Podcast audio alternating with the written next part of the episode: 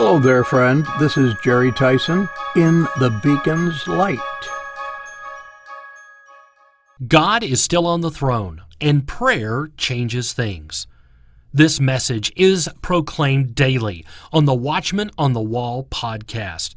You can listen to insightful interviews, current events from a biblical perspective, and prophecy that helps you make sense of the world around you as a podcast.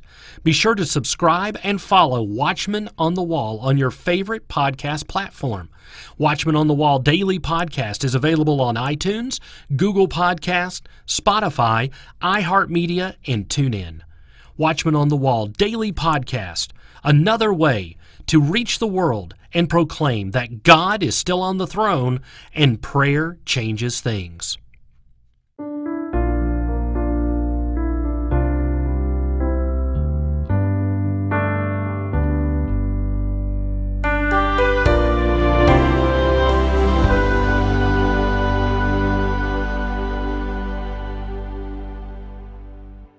Today I am again focusing the beacon's beam on a lighthouse.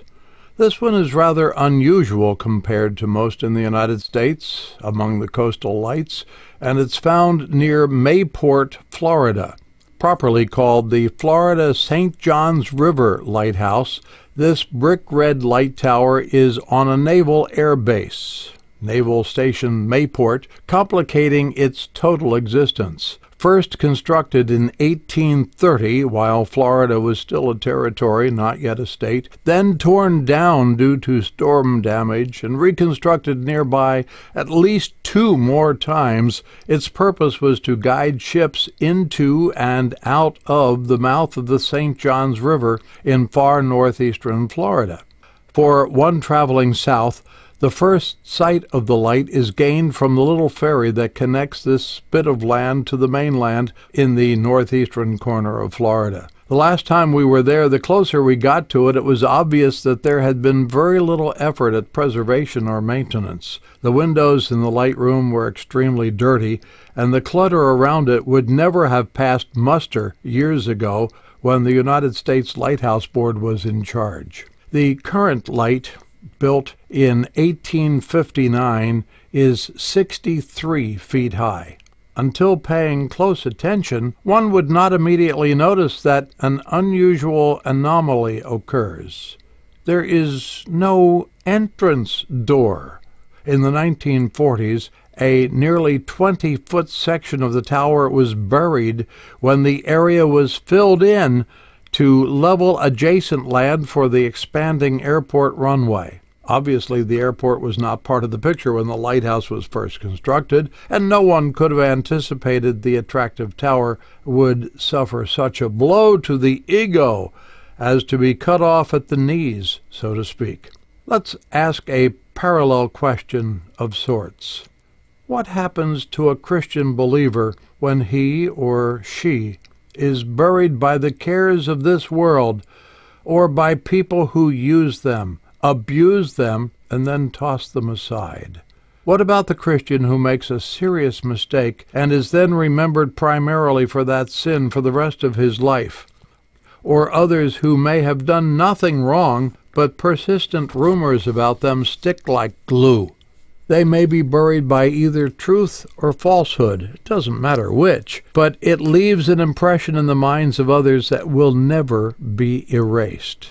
Without knowing Christ's loving care, that individual sees things through dimmed eyes and often builds walls of protection that may seem to be just as deep as the lighthouse's 20 feet of dirt or as unpleasant as a barbed wire fence to the one attempting to be a friend. The Jews of Hitler's Germany had to wear arm bands that identified them as outcasts, unwanted, marked, and to be avoided. Unfortunately, even though there are no armbands now, this often occurs in Christian circles, and the resulting wounds are deep. What would Christ have us do for an outcast? Two thousand years ago, the Jews did their best to avoid the Samaritans, but one day Jesus met a Samaritan woman at a well and asked her to give him a drink of water. We don't know what the Samaritans looked like, but one might get the impression that they were physically different from the Jew enough for an observer to know that they were half breeds. The woman was surprised that Jesus, clearly recognized by her to be a Jew, would ask her to give him water.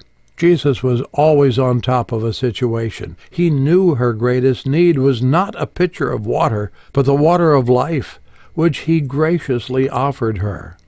Jesus answered and said unto her, Whosoever drinketh of this water shall thirst again. But whosoever drinketh of the water that I shall give him shall never thirst. But the water that I shall give him shall be in him a well of water springing up into everlasting life. That's John 4 13 and 14. This was a woman buried by the cares of everyday life.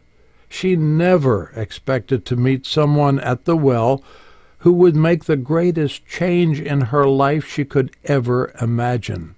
Since you and I are to be like Christ, to show his kind of love to those around us, there might be someone who comes across our path today who could benefit from a reach out to share Jesus with them. Does Jesus care when my way is dark, with a nameless dread and fear? As the daylight fades into deep night shades, does he care enough to be near? Oh, yes, he cares. I know he cares. His heart is touched with my grief. When the days are weary, the long nights dreary, I know my Savior cares.